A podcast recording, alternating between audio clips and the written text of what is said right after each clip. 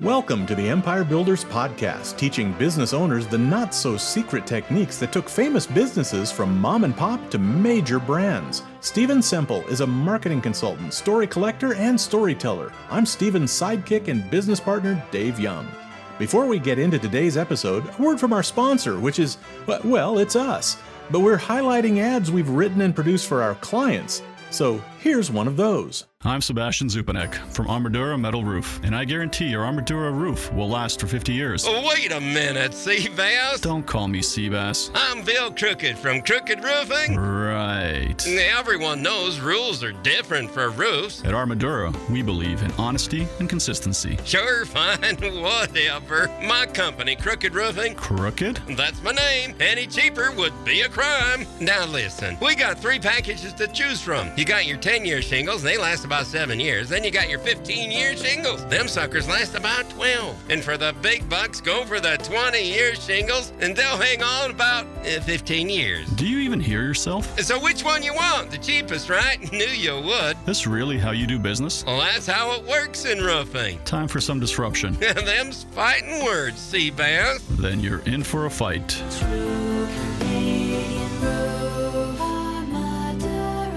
Armadura.ca. Dave Young here alongside Stephen Semple, and we are loading up another episode of the Empire Builders podcast. And Stephen, you said that the topic today is Hallmark. There's so many things I think of when I think of Hallmark. There was a store in my hometown that was, you know, a Hallmark store, and there's the movies, right? There's the come out movies, at yeah. Christmas time. There's the Yeah. ornaments.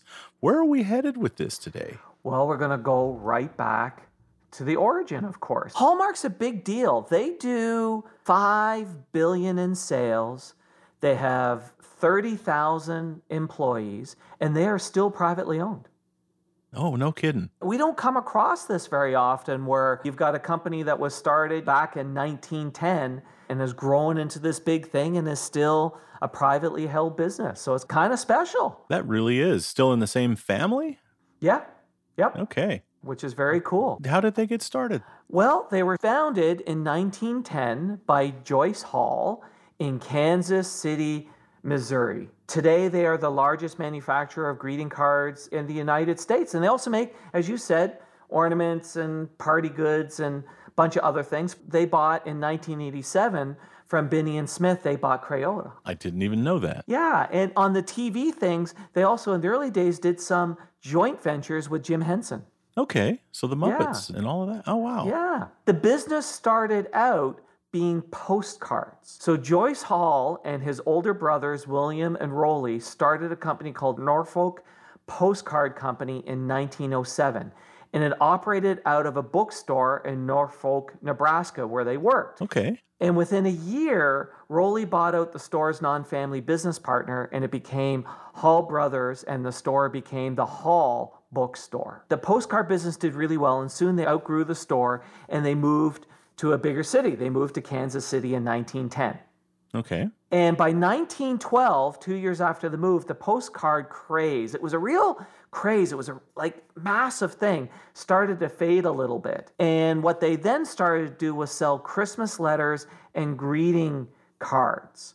And they changed the name to the Norfolk Card Company. And this became really interesting up until about 1917 because before this time, the Victorian class, the hoity-toities, would wrap Yeah. their presents in this really fancy, heavy, expensive paper. Uh, The less wealthy couldn't afford this, you know, and actually in many cases less wealthy couldn't even afford presents. But what they would do is they would decorate the presents with less expensive colored tissue paper. That would be how people would decorate the presents. So it's 1917, and the brothers were having a great Christmas season. So good, in fact, they ran out of tissue paper. Oh, So, gosh. Searching through what they had, they came across this fancy French paper that they had. And this paper was used for the lining of envelopes. If you remember, Oh, yeah. right? It would serve a couple purposes. It made it pretty, but it also made it so that you couldn't see through it. Right, right. Yeah. And what they decided to do was sell this paper for 10 cents a sheet as wrapping paper. And they sold a ton of it. But they weren't sure whether it was a fluke. So the next year they decided to test if this was a fluke. They offered the paper again, but this time it was three sheets for 25 cents rather than 10 cents a sheet. And again, they sold out. In 1919, they were so confident in the market that they started to make and sell their own wrapping paper, paper that was designed solely for the purpose of wrapping presents. Okay. And again, went gangbusters. And in 1922, the company started to expand across the country. And at the same time, they started to create everyday greeting cards, not just holiday cards. How long before they started inventing holidays? Right? That would be the next stage. and basically, in a really short period of time, from 1922 to 1928, staff grew from four people to 120 people. And they started advertising nationally. They first appeared in the Ladies' Home Journal. Okay. You know, which is a magazine that's still around today. Home Journal still around today. Sure. And in that year, they introduced the brand called Hallmark. So how is that different than what they had been doing? They didn't have the brand stamped on it. And they created the Hallmark symbol, and it was inspired by the symbols that they saw goldsmiths using in London in the 14th century. So steal a little bit of the fancy look. Steal a little bit of that fancy look, and they started putting that mark on every card. And that's when they started to call the business Hallmark. That was a good move. Yeah. And in 1944, they created the slogan, When You Care Enough to Send the Very Best, which was created by C.E. Goodman, who was a marketing and sales executive with Hallmark. One thing that just gets me curious how did they do during the Depression, right? So a lot of this was built up in the 20s. Even if times are bad, you want to spend a few cents, a little bit extra on your loved ones, right? You know, it's interesting. In my research, nothing came out about challenges or breakthroughs or things that happened through the Depression, but it's really interesting to note there's this lady who wrote a book, Faith Popcorn, called The Popcorn Report. Mm-hmm. And one of the things that she talks about is this idea of small indulgences. That when we go into recessionary times, what happens is, is that's what does well. So, for example, fancy high end restaurants struggle. A dessert shop does great. Gotcha. Because yeah. I can't afford the $200 steak dinner, but what we can do is go out and spend 20 bucks on a fancy dessert. Right? So this idea of small indulgences. So yes, I may not be able to get the present I want to get, but I can spend 10 cents and wrap it really nicely. Exactly. Yeah. Yeah. So I'm going to guess it probably did really well. I would agree. And you're right, David. In 1951, the television program that they started was, yeah, the Hallmark Hall of Fame. And you know what's really interesting? They won 80 Emmys. No kidding. 80. 80. So they actually produced some pretty decent stuff. Oh yeah, I mean, pull on your heartstrings. All of their stories were either tear jerkers or just uplifting things, maybe stories of people overcoming things, and always heartwarming. I think my parents used to make us watch those on Sunday. Yeah, and in the 1973, they started making Christmas ornaments, and they created this Hallmark keepsake ornament collection. There's basically 11 million American households collect Hallmark um, ornaments, and they have 250,000 people as members of the Keepsake Ornament Collections Club, which was also launched in 1987. I've got a couple of bins in the garage that if anybody wants to contact me and sift through them. Um. Stay tuned. We're going to wrap up this story and tell you how to apply this lesson to your business right after this. Brought to you by the Least Full of Shit Marketers Association of America. Yes, that's a low bar, but we clear it mightily. We're also the largest pay per performance branding group in North America, and that part's for reals. If you're looking for advertising advice geared towards local owner operated companies, this is your podcast. And now you can pick the brains of these advertising geniuses over lunch without having to pay for lunch or even leave your office. We're talking 90 minutes of straight answers to all your burning questions about lead generation, customer acquisition, mass media branding, how to get off the paper crack treadmill, anything you want, and the only coin required is candor. Because we can't give no bullshit advice without basing it off no BS data on your company, competitive landscape, operations, and all that jazz. We send you a pre Zoom questionnaire, you fill it out candidly, and boom Bob's your uncle, you're in like Flynn, and we'll be frank as fuck in giving you the straight scoop on all the advertising and business growth questions you always wanted to know, but were too afraid to ask. You'll also get our no pitching and no bitching guarantee. No pitching means we won't pitch you or try to sell you in any way. If you want more after 90 minutes, you'll have to ask. And no bitching means if you don't think the meeting was worth your 90 minutes, we'll send you 100 bucks. Consider it us picking up the tab for lunch and putting our money where our mouth is. Sound like a not so full of shit offer? Well, that is what we're known for. Take us up on it at empirebuildersprogram.com. Let's pick up our story where we left off, and trust me, you haven't missed a thing. The thing that's interesting is still privately owned.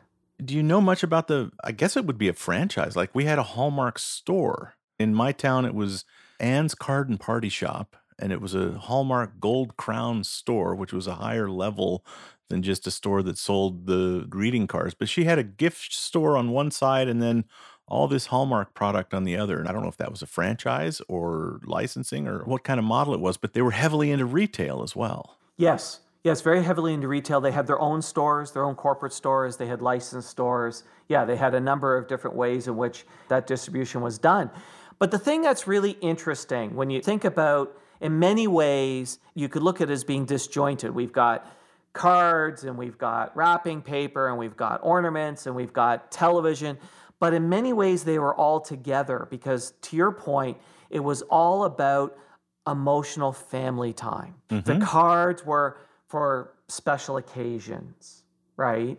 But they were all things that had this high emotional family time. And the television shows were that way, and the Christmas ornaments are that way, and the wrapping paper is that way. So, in many ways, while it's a lot of different things, it's also very focused. But the part that I found really interesting about the origin of all of this, the origin of all of this came from we sold out. You could stop there. And most businesses do. We sold out of the tissue paper. And they went, well, what else could be used? Oh, we've got this lining paper. Let's sell that. Holy crap, that sold really well. Let's try it again. It sold out really well. Okay, let's make something specifically for that. Holy crap, that sold out really well. This is a new business. Yeah. Sometimes business owners are like, well, I guess we sold out. We just have to wait for more to come. Right. Right. And right. instead of what else could we sell? What do we have laying around here that maybe we could sell instead of that? Right. That we can repurpose to that. That's close enough that we could offer it as that. Yeah. yeah. When I came across this story, that's what I found so interesting was we sold out, what else can we do? And then they didn't immediately jump on it. It was like, okay, well, let's try it again. Mm. And it's like, okay, now let's put this twist on. Wow, we got a business here. Let's run with that. Can I offer one other lesson here? Absolutely. The fact that they got into TV programming, this is classic content marketing. It's not just the Hallmark Hall of Fame it's brought to you by Hallmark. Right? right? So you've got people that love their loved ones and want to send the very best and wrap things in the very best paper and send the nicest cards. And you're giving them programming that plays to their own sensibilities and draws them in even closer, right? Now they feel really good about Hallmark and get to the point where they'd much rather buy a Hallmark card or go without if I can't get a Hallmark card, I'm not going to the grocery store and buying one of those off brand ones. Or the gas station. right? I think that's changed in recent years, but at the same time, back in the 60s, 70s, it was Hallmark, and that's how you knew when you care enough to send the very best. That's what they were telling us. And I think we all believed that. And they also leaned into it with that really fancy, you know, Hallmark symbol right? Mm-hmm. Also, I think reinforce that. But Dave, you bring up a really interesting observation I hadn't thought about is that you're right. That was very much classic content marketing. Marketers on the internet want to believe that they created content marketing. Right? Yeah. And we have an even older, like if you go back to the Dr. Brinkley story, that's an even older story that's even closer to content marketing. So if you want to hear a really old story of content marketing done over the radio. Go back and listen to the Dr. Brinkley story. We won't give away the punchline either. It's a great story. yeah. it just warmed my heart to hear about Hallmark. Yeah, it's really a special story, and it's cool that they're still family owned. Thanks for listening to the podcast. Please share us, subscribe on your favorite podcast app, and leave us a big, fat, juicy five star rating and review. And if you have any questions about this or any other podcast episode, email to questions at the empirebuilderspodcast.com.